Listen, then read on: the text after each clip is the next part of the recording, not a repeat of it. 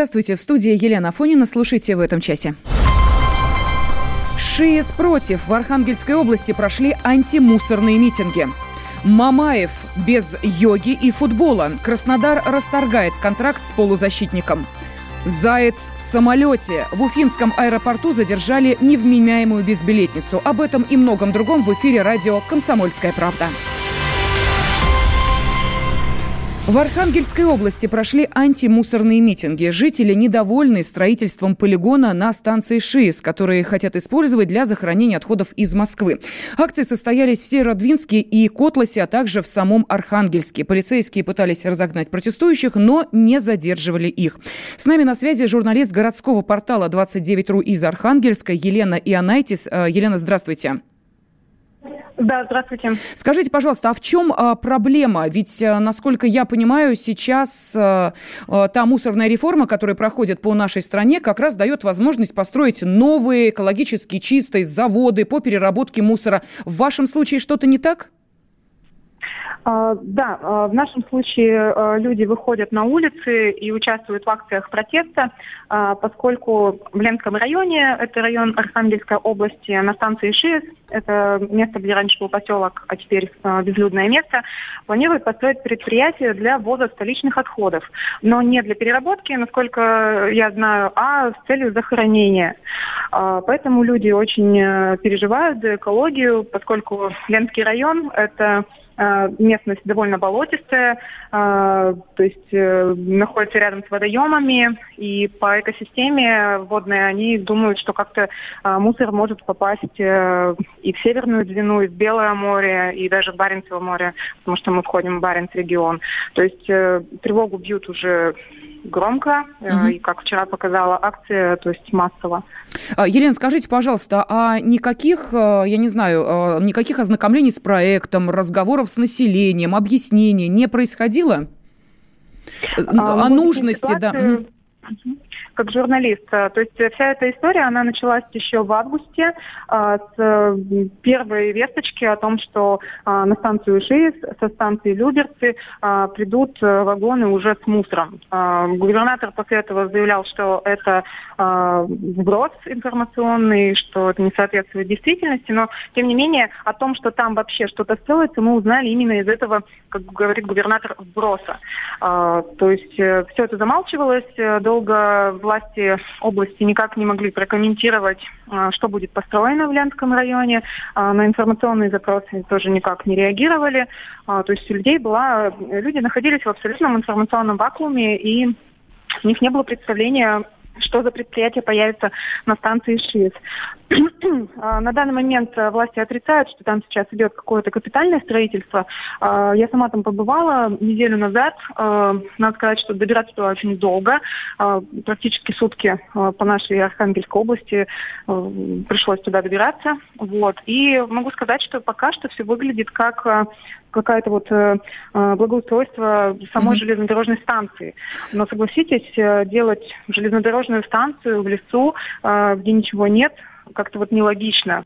Спасибо огромное. Журналист городского сайта 29.ру из Архангельска Елена Ионайтис была с нами на связи. Ну а тем временем губернатор Архангельской области назвал избирателей шелупонью. Игорь Орлов приехал в Северодвинск встретиться с профсоюзными лидерами. Предполагалось, что беседа пройдет без журналистов, но там оказалась съемочная группа местного телевидения.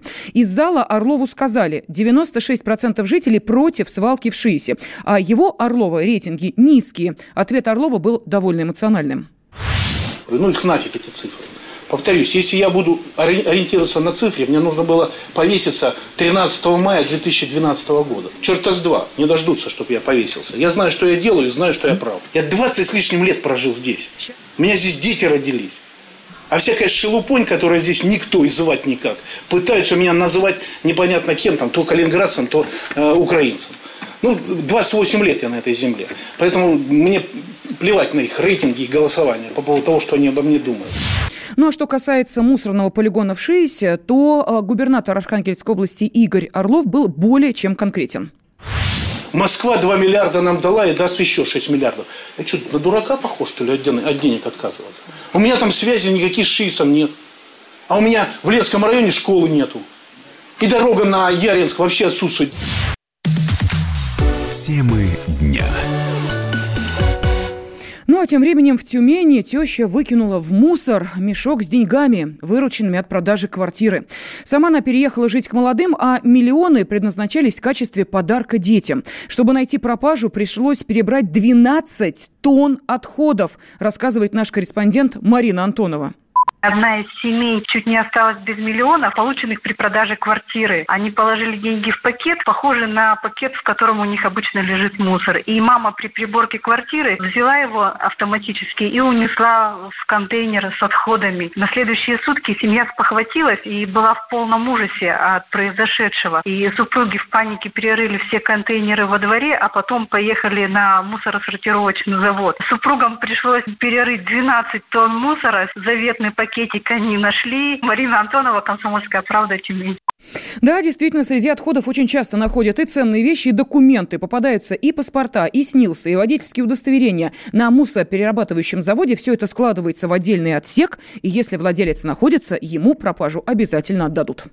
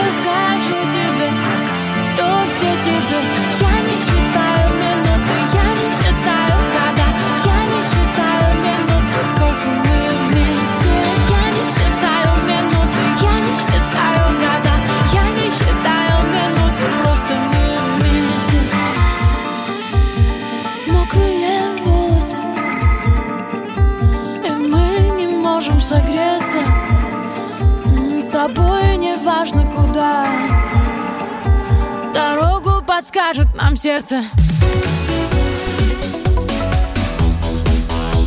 Темы дня. Ведущие на радио «Комсомольская правда» сдержанные и невозмутимые. Но из любого правила есть исключение.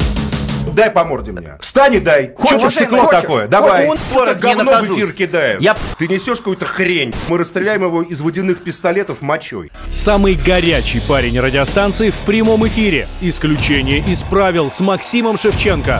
Слушайте по вторникам с 8 вечера по московскому времени.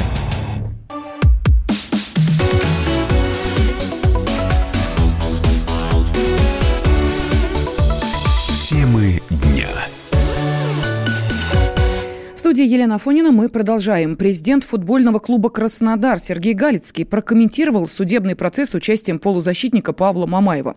По его словам, руководство команды обязано было отреагировать на эту ситуацию. Также Галицкий подчеркнул, что публичный статус налагает на Мамаева дополнительную ответственность.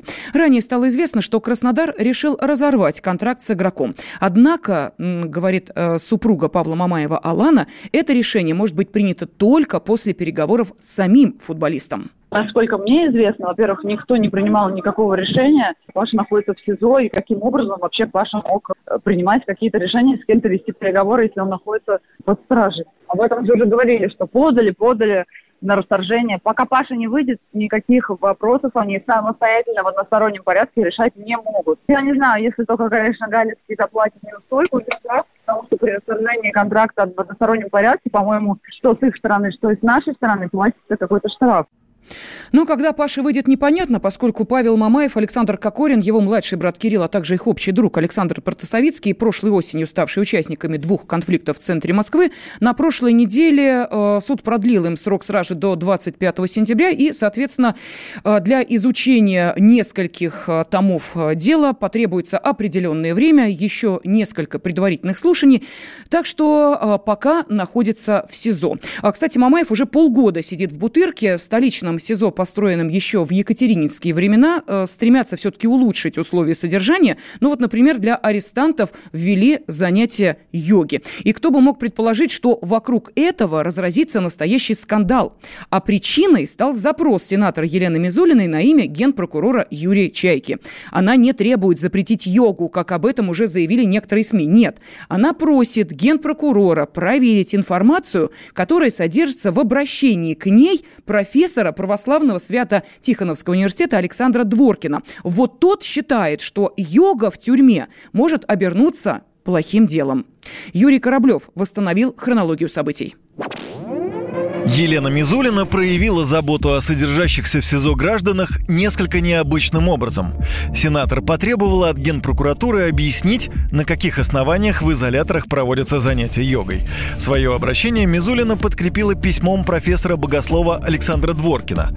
Позы йоги вызывают неконтролируемое сексуальное возбуждение. А это, в свою очередь, может привести к гомосексуализму в изоляторах, считает Дворкин в изолятор, Бутырский, в СИЗО и другие изоляторы были допущены учителя кундалини йоги в России. Если посмотреть на их сайт, то значительное количество контента их сайта посвящено пробуждению сексуальной чакры, поднятию там, кундалини, раскрепощению сексуальному и прочее. Собственно, вот это все я как бы процитировал. И попросил разобраться, каким образом этих людей без соответствующей проверки допустили до Бутырки и других изоляторов, где замкнутое сообщество общества. Естественно, люди находятся в стрессовой ситуации, естественно, люди из этого их внушаемость повышается. И, собственно, сделал предположение о том, что это может привести к самым таким неожиданным последствиям. Такое утверждение вызвало бурную реакцию прежде всего у тех, кто йогой занимается. Упражнения направлены на управление психическими и физиологическими функциями организма, а обращение Мизулиной – это проявление невежества, сказал президент Федерации йоги России Сергей Репин. Откуда такие фантазии при слове позы у Мизулина возникают, я, честно говоря, не хочу на эту тему даже дискутировать. Я могу сказать про йогу. Задача которой создать баланс между духовным и физическим. Сама суть, сама природа йоги говорит совершенно о другом. Поэтому это какие-то фантазии. Я пошутил на эту тему, если бы мне не было так грустно. Я думаю, что в нашей стране значительно больше проблем, да, особенно, я не знаю, Мизулин там в комитете по материнству или по каким-то женским проблемам, так пусть она лучше этим займется. Первые занятия йогой в СИЗО прошли еще в прошлом году. В июле их провели в женском изоляторе номер 6, а затем для заключенных в Бутырке. Руководитель занятий, профессиональный тренер по йоге Алексей Меркулов также удивлен обращением сенатора. Конечно, очень много всевозможного абсурда, просто этот абсурд, он возникает на незнании предмета. Люди, которые не в курсе вообще, что такое йога, они боятся просто. Естественно, что у взрослых людей, особенно те, которые вынуждены воздерживаться от секса, у них вот этот избыток сексуальной энергии присутствует. Йога — это, по сути, технология трансформации этой энергии в какие-то качества, которые не связаны ни с вожделением, ни с желанием, а наоборот, которые несут в себе такие более тонкие аспекты, как сострадание, терпение, терпения и осознания. Так или иначе, письмо Мизулиной в Генпрокуратуру достигло, пусть временной, но цели. Сейчас занятия во всех московских СИЗО приостановили, сообщила нам заместитель председателя общественной наблюдательной комиссии Москвы, член Совета по правам человека при президенте Ева Меркачева. Занятия не проводились последние, получается, почти две недели. На прошлой неделе не было ни одного. Вот, а на позапрошлой, насколько я помню, было одно. Там ведь было обращение на имя прокурора «Чайки». Как раз после этого обращения прокуратура начала свою проверку. Всегда к прокурорским проверкам относятся достаточно серьезно. Без этого никак невозможно, тем более, что по результатам этих проверок выносятся и представления о наказании отдельных сотрудников, отдельных учреждений, руководителей. Поэтому все было серьезно в действительности. То, что повод такой, вроде бы, на мой взгляд, совершенно безумный, потому что все эти утверждения, что йога приведет к гомосексуализму и голодным бунтам, они, конечно же, вот меня шокировали. После резонанса, вызванного обращением Елены Мизулиной, во ФСИН пообещали, что вопрос будет урегулирован в ближайшее время. Каким будет решение, ясности пока нет, но замглавы ведомства Валерий Максименко заявил, что те, кто занимается йогой в СИЗО, реже обращаются за помощью к врачам. Юрий Кораблев, Радио «Комсомольская правда».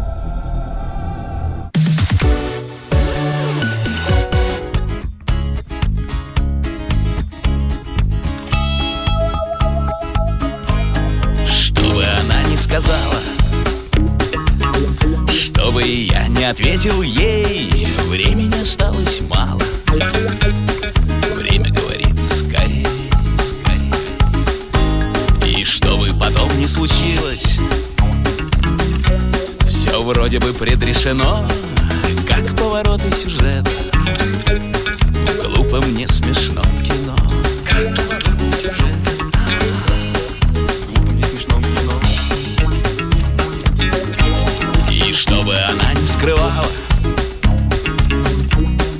какой бы я ни был гад Ей хочется остаться рядом. Я, кажется, этому рад. Мне слова ничего не откроют. Все сказано уже давно Все это реплики главных героев. В глупом, несмешном кино. Реплики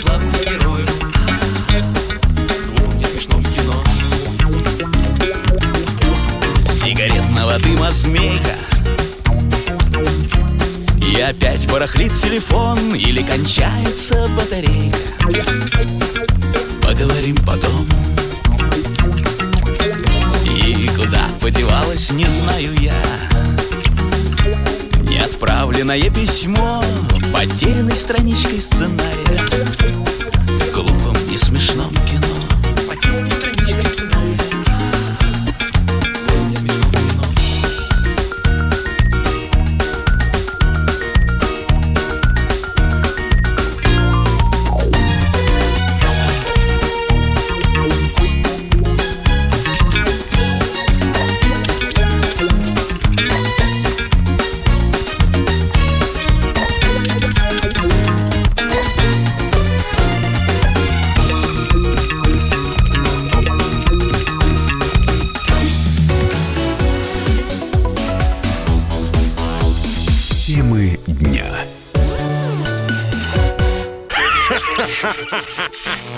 Машина времени! Она работает! Док, а ты уверен? Да! Посмотри сам! Но, док, это же просто радиоприемник. А чего ты ждал? Давай, включай дежавю! Вперед! В прошлое! Ностальгический удар от Михаила Антонова. Воспоминания о том, что мы бережно храним в памяти. Программа «Дежавю» по будням с 11 вечера в прямом эфире радио «Комсомольская правда».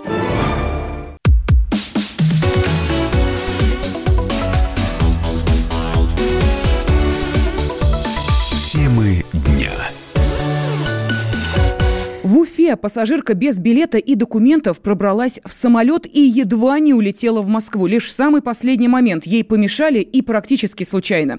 История получилась довольно курьезной, но финал не очень смешным. Мои коллеги в ней разбирались. А мне летать, а мне летать, а мне летать охота. Курьезный случай произошел в международном аэропорту Уфы. На борту Ютейр в Москву одна из пассажирок постоянно пересаживалась с места на место и говорила что-то несвязное. Неладное заподозрили стюардессы. Слово за слово выяснилось, что у женщины нет не только билета, но и вообще никаких документов. Пассажирка даже не знала, как ее зовут. Сначала представилась Мариной Максимовой, потом Мариной Семиной, говорила, что родилась в Ивановской области и по ошибке попала в Уфу. Полицейские попробовали допросить нарушительницу, но это ничем не помогло. Пришлось констатировать, что у нее амнезия, и она действительно потерялась во времени и пространстве. Саму женщину отправили в психиатрическую клинику, а местным силовикам теперь придется понять, как вообще бездомная женщина попала в самолет. Шутки шутками, но если на борт попал человек с психическими отклонениями, то что уж говорить о потенциальных террористах.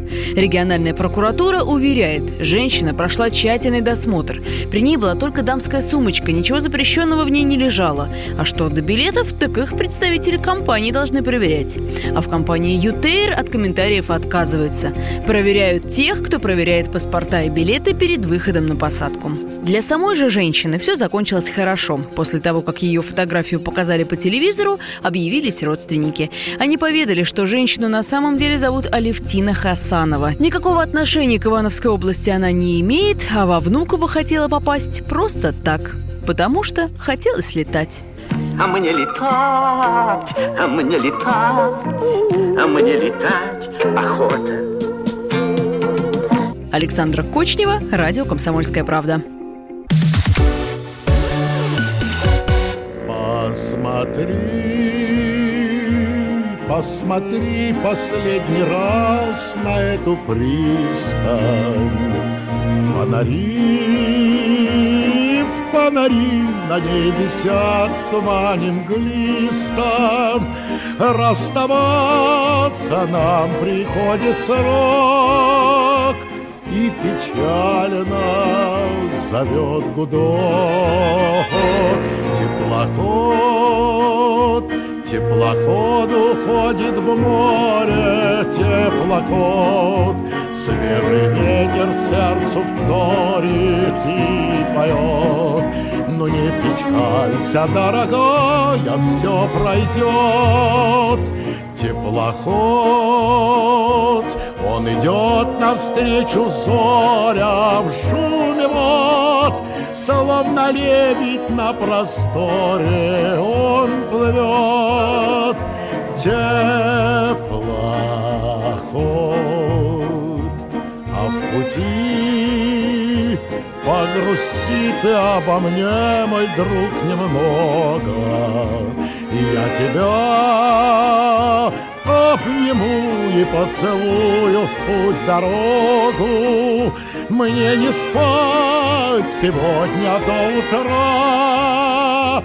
До свидания, тебе пора. Теплоход, теплоход уходит в море.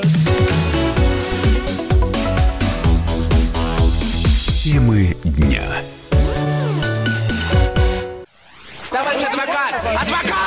Спокойно, спокойно. Народного адвоката Леонида Альшанского хватит на всех.